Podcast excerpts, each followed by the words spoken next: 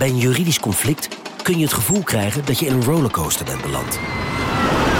Je wereld staat op zijn kop en je bent de controle even helemaal kwijt. Dan is het fijn als je bent verzekerd bij ARAG. Daar werken topjuristen en advocaten die je begrijpen. Die een stap extra voor je zetten. En je het gevoel van controle teruggeven. Met kennis en informatie, met heldere uitleg en met gericht advies. ARAG, juridisch probleemoplossers.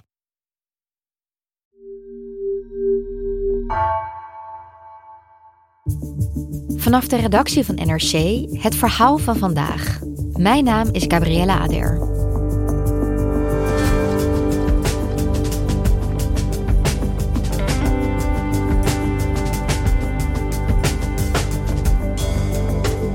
Zondag begon in de Egyptische stad Sharm el-Sheikh de 27e klimaattop. De belangrijkste vraag dit jaar: wie betaalt de klimaatschade van de arme landen? Rijke landen gaan de kwestie al jaren uit de weg. Maar de druk om concrete afspraken te maken neemt toe, vertelt klimaatredacteur Paul Luttikhuis.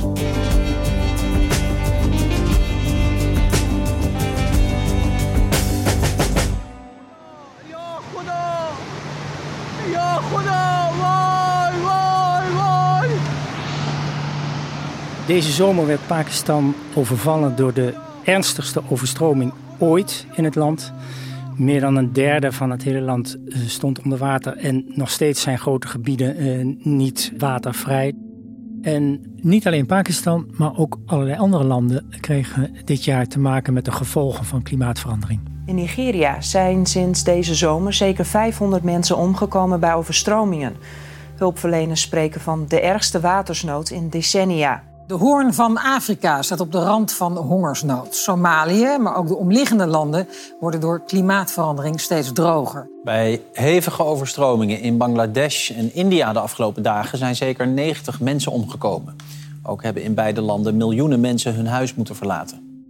Het zijn landen die zelf amper hebben bijgedragen aan klimaatverandering. Hun uitstoot van broeikasgassen is altijd heel beperkt geweest. Als je kijkt naar Pakistan bijvoorbeeld, die ligt op 0,8 ton CO2 per hoofd van de bevolking. En in Nederland is dat op dit moment het 10-voudige. Het gevolg van dat enorme verschil is dat je ziet dat ontwikkelingslanden steeds duidelijker vragen aan de rijke landen: waar zijn jullie eigenlijk mee bezig? Hoe zorgen jullie dat wij niet zo in de problemen komen? De minister van Milieu in Pakistan, die schuift de verantwoordelijkheid voor wat er daar gebeurd is heel duidelijk in de richting van westerse landen. The world did not take the actions it was meant to, and by that I mean the richer countries who've gotten rich on the back of fossil fuels. Now we have a situation where those of us are now feeling the heat, quite literally, of other people's development and greed. Deze week komen de 195 landen van de VN weer bij elkaar in Egypte dit keer om 2 weken lang te praten over klimaatverandering en het beleid dat nodig is om dat op te lossen. En daar zal klimaatschade een belangrijk onderwerp zijn. Paul, laten we eerst even gaan naar deze 27e top die deze week gehouden wordt in Sharm el-Sheikh. Wat gebeurt er? Wat speelt zich hier af? Ja, op zo'n top gebeurt over het algemeen heel veel. Er wordt over alles onderhandeld om te voorkomen dat de klimaatverandering een groot probleem wordt. Of een nog groter probleem wordt, moet ik eigenlijk zeggen. We doen dat al sinds 1995, toen er voor het eerst zo'n bijeenkomst was. Dat was in Berlijn. Dat resulteerde uiteindelijk in een eerste akkoord dat voornamelijk ging over hoe kunnen we de uitstoot van CO2 terugbrengen. Daar werden afspraken over gemaakt waar we ons nooit zo heel erg aan hebben gehouden. Daarna is er uiteindelijk in 2015 in Parijs wel een akkoord gesloten om en de CO2 te reduceren en met name arme landen te helpen om zich minder kwetsbaar te maken voor klimaatverandering. En nu zijn we bezig met de invulling van wat er toen in 2015 is afgesproken. En als we nu kijken naar de prognose van de klimaatverandering, hoe staat die er dan voor 7 jaar nadat die afspraken zijn gemaakt?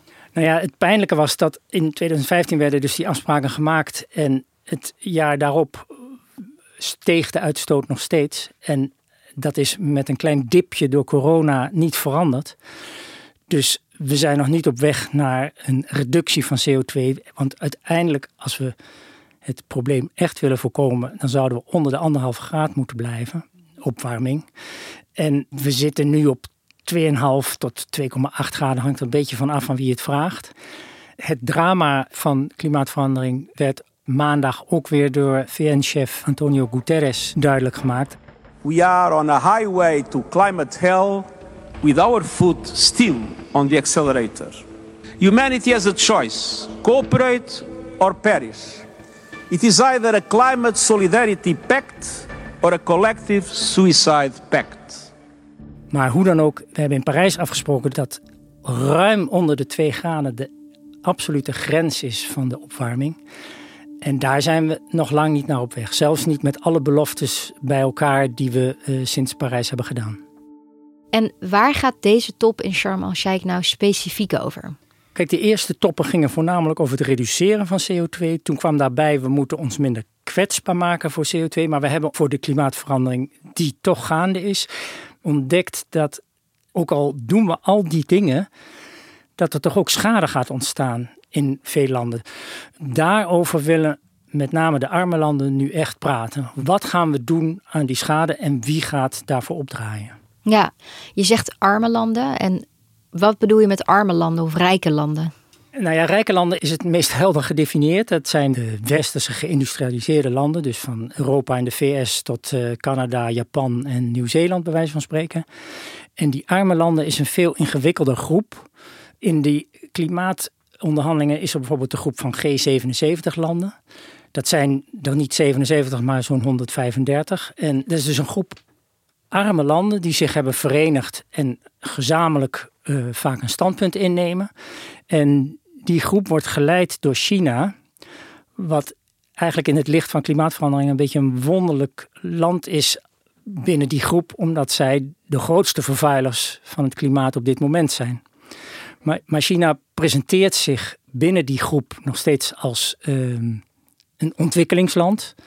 En die arme landen zijn onderling ook nog weer heel verschillend. Want je hebt dus opkomende economieën zoals Brazilië, Zuid-Afrika. Maar je hebt daarnaast ook nog een groep die zich op de klimaatonderhandelingen presenteert als de allerarmste landen. En die hebben eigenlijk amper bijgedragen aan CO2-uitstoot. Maar voelen heel goed nu al de gevolgen van de opwarming. Ja, en hoe kijken zij dan naar de verantwoordelijkheid van de rijke landen, zoals de Europese Unie en de Verenigde Staten? Het punt bij klimaatverandering is dat er eigenlijk een rechtstreeks verband bestaat tussen welvaart en energiegebruik. En het ingewikkelde is dat we van ontwikkelingslanden een groot offer vragen, namelijk om niet gebruik te maken van de meest goedkope en meest voorhanden zijnde bron van energie, namelijk olie, kolen en gas. Omdat dat het klimaat blijft opwarmen. En dat is juist de bron die ons zo rijk heeft gemaakt. En tegelijkertijd, doordat wij die welvaart hebben, veroorzaken wij schade in landen die die welvaart nog niet hebben en die dus daarmee ook niet het geld hebben om die problemen te lijf te gaan. Arme landen zijn tot van alles bereid. Ze zijn bereid om die fossiele brandstoffen in de grond te laten zitten. Maar dan willen ze wel dezelfde soort welvaart kunnen creëren als wij al lang hebben. En over die schade zeggen ze, die hebben wij niet veroorzaakt. Dus iemand, en niet wij, zal die moeten betalen. Dat klinkt op zich wel logisch, maar nemen die rijke landen die verantwoordelijkheid dan ook? Dat gaat moeizaam. Dat kun je zien aan het klimaatfonds dat er al wel bestaat. Dat was een fonds, daarover hebben we in 2009 op een klimaattop in Kopenhagen, heeft de wereld gezegd, we gaan een klimaatfonds inrichten van zo'n 100 miljard. Today I'd like to announce that the United States is prepared to work with other countries toward a goal of jointly mobilizing $100 billion a year by 2020 to address the climate change needs of developing countries for the poorest and most vulnerable among us. Dat moet je niet meteen voorstellen als een grote pot waar iedereen zijn geld in stort. Maar dat zijn dan al die optelsommen van ontwikkelingshulp die rijkere landen geven. En het idee is dat dat vanaf 2020 ieder jaar 100 miljard zal zijn. Het werd toen afgesproken. 10 jaar lang hebben we daar naartoe kunnen werken, maar we zijn nog steeds niet zover. En daar komt dan nog bij dat we eigenlijk beloofd hebben als rijke landen om dat geld te geven in de vorm van een gift. Maar in de praktijk zie je dat heel veel in de vorm van leningen gaat of in de vorm van hulp van de industrie uit die westerse landen zelf die daar goed aan kunnen verdienen. Dus dat is heel anders dan de ontwikkelingslanden zich dat hadden voorgesteld. Ja, en hoe moeten die ontwikkelingslanden dat dan in godsnaam gaan terugbetalen? Ja, dat is een heel groot probleem. Ja. Als we nu bijvoorbeeld kijken naar die overstromingen in Pakistan, wordt de herstel daarvan betaald uit die pot? Nou ja, misschien is het goed om toch eerst te vertellen dat rijke landen er wel op wijzen dat die schade die in Pakistan is ontstaan weliswaar met klimaatverandering te maken heeft, maar ook voor een deel het gevolg is van slechte infrastructuur in Pakistan. En slecht beleid om die infrastructuur op peil te brengen. Alleen het probleem is wel dat Pakistan ook niet zo heel veel geld heeft om dat goed te doen. En de schade in die periode, laten we zeggen tussen juni en september, dat die overstromingen ontstonden, wordt nu inmiddels geraamd op zo'n $40 miljard. Maar als je kijkt, de 6 grootste oliemaatschappijen in de wereld, die hebben in diezelfde periode zo'n $90 tot $100 miljard verdiend. Dus als je een deel van dat geld zou gebruiken om die schade te betalen, dan help je wel om zo'n probleem op te lossen. Ja, klinkt wel een beetje alsof de rijke landen nog niet helemaal de verantwoordelijkheid willen nemen. Nee, en dat is dus ook waar het in Sharm el-Sheikh over gaat. Het feit dat ze het daar nu over hebben is wel winst, want tot nu toe is het rijke landen steeds gelukt om het van de agenda af te houden. Vorig jaar stond het er bijna op en werd er uiteindelijk als een soort compromis besloten dat er een dialoog over dit onderwerp zou worden gestart. En dat is een beetje vergelijkbaar met een Nederlandse regering die een werkgroep start als ze een probleem niet kunnen oplossen. Maar met name de situatie in Pakistan heeft er toch toe geleid dat dat dit jaar niet meer is gelukt. De druk van die landen is zo groot dat het nu officieel op de agenda staat in Egypte.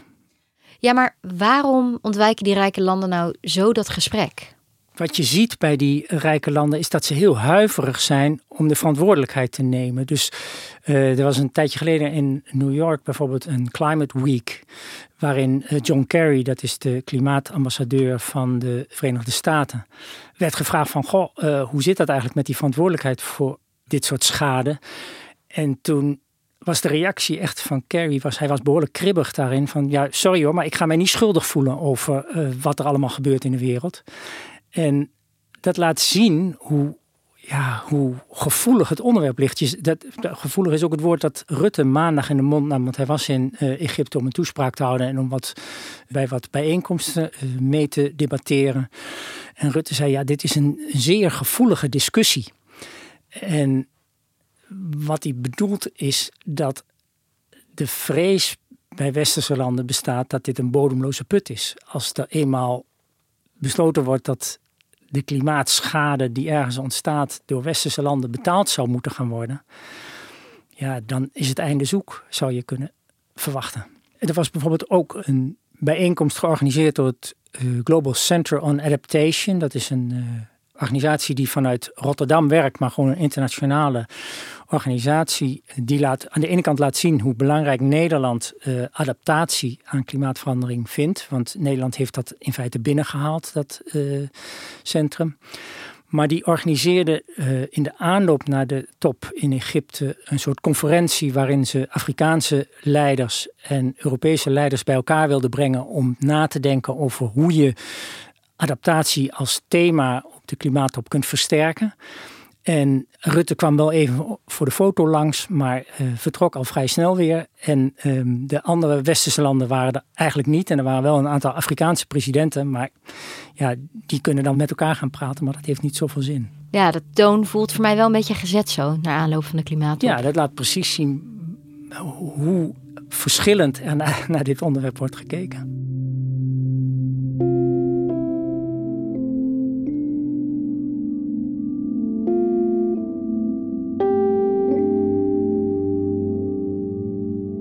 Komende weken wordt dus gepraat over de financiering van die klimaatschade. Wat denk jij dat er gaat gebeuren? Wat denk jij dat de rijke landen gaan zeggen? Wat ik denk is dat er eerste stapjes worden gezet in de richting van hulp na een klimaatramp. En wat zeker is, en dat is ook het gemakkelijkste onderdeel, dat is dat er een soort waarschuwingssysteem wordt opgezet, waardoor je voorkomt dat er veel slachtoffers ontstaan als er een weersextreem zich voordoet. De bedoeling is dat er binnen 5 jaar overal op de wereld dat soort waarschuwingssystemen bestaan. Die zullen voor een groot gedeelte gefinancierd worden door rijke landen. Daarnaast willen de arme landen natuurlijk praten over, ja, maar wat gaan jullie dan concreet voor ons doen als Pakistan zal vragen, wie gaat die 40 miljard betalen? Dus er wordt ook nagedacht over manieren om via een soort verzekeringsconstructie waar landen naar kunnen vragen als zij in de problemen zijn gekomen. Maar wat je daarvan weer ziet is dat verzekeringsmaatschappijen al hebben gezegd van, ja, maar wij willen best een verzekeringsfonds opzetten, maar niet voor landen die zo kwetsbaar zijn dat ons veel te veel geld gaat kosten. Dus uiteindelijk zullen we toch op een of andere manier geld van overheden daarvoor moeten hebben. En ik denk nog niet dat dit jaar al zal worden besloten bij deze top. Verschilt dan ook nog per land wat ze willen bijdragen? Frankrijk en Engeland hebben al gezegd dat ze best willen nadenken over iets van compensatie voor klimaatschade. Alle landen zijn daarin nog niet zo ver. De VS is misschien wel het grootste struikelblok daarin. Maar uiteindelijk laat het ook weer zien hoe dit onderwerp klimaatschade te maken heeft met waar het natuurlijk echt om gaat, namelijk de reductie van CO2, zodat er minder schade zal ontstaan. En daarvoor is het absoluut nodig dat China zijn uitstoot vermindert. En liefst veel sneller dan ze nu van plan zijn. Maar daarvoor heb je druk van ontwikkelingslanden nodig om China zover te krijgen om dat te doen. Want China stelt zich nu altijd op als leider van die ontwikkelingslanden als het over geld gaat. En dan zegt China, ja, maar die rijke landen die weigeren ook te betalen en dat is een schande en dat moet gebeuren. Het is echt wel een vicieuze cirkel eigenlijk, hè? Ja, terwijl als je in staat bent als rijke landen om die ontwikkelingslanden mee te krijgen in druk op China om meer te gaan doen, dan zou het klimaat daar enorm veel baat bij hebben. Dus het laat zien dat die discussie over geld weliswaar een discussie over geld is, maar tegelijkertijd een discussie over de reductie van CO2 voor de hele planeet. Stel dat het niet gaat lukken om na 2 weken in Sharm el-Sheikh met een oplossing te komen. Of met afspraken in ieder geval. Wat gaat er dan gebeuren? Wat het betekent als er geen concrete afspraken over klimaatschade worden gemaakt, is allereerst dat ze volgend jaar verder praten. En daarnaast dat juist de dingen waar het echt om gaat, namelijk de reductie van CO2, om te voorkomen dat de aarde te veel opwarmt, vertraging oploopt. En die vertraging, ja, die kunnen we eigenlijk niet goed gebruiken. Nee, want intussen gaan we wel richting de 2,8 graden. Precies, we stevenen af op, laten we zeggen, meer dan 2 graden. Royaal meer dan 2 graden. En aan het eind van deze eeuw is dat dan. En het is duidelijk dat de gevolgen daarvan vrij groot zijn. Het is alleen niet zo dat als we over die 2 graden, dit is niet een soort absolute grens, als we daar overheen gaan, dan stort het in. Er is dus ieder moment een mogelijkheid om de uitstoot van CO2 te blijven reduceren. En op ieder moment is het belangrijk om dat te doen.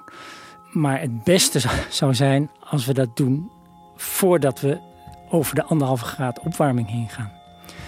En nu is er niets dat erop wijst dat ons dat gaat lukken.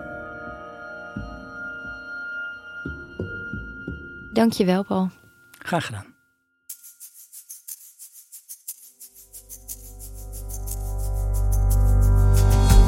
Je luisterde naar Vandaag, een podcast van NRC.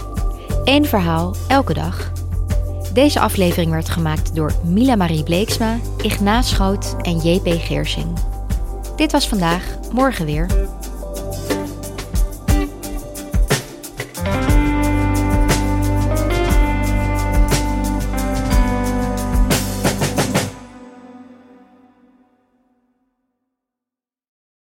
De financiële markten zijn veranderd, maar de toekomst, die staat vast. We zijn in transitie naar een klimaatneutrale economie. Dit biedt een van de grootste investeringskansen van onze generatie. Een kans voor u om mee te groeien met de pioniers van morgen. Meer weten? Ga naar carbonequity.com. Carbon Equity. Do good by investing better.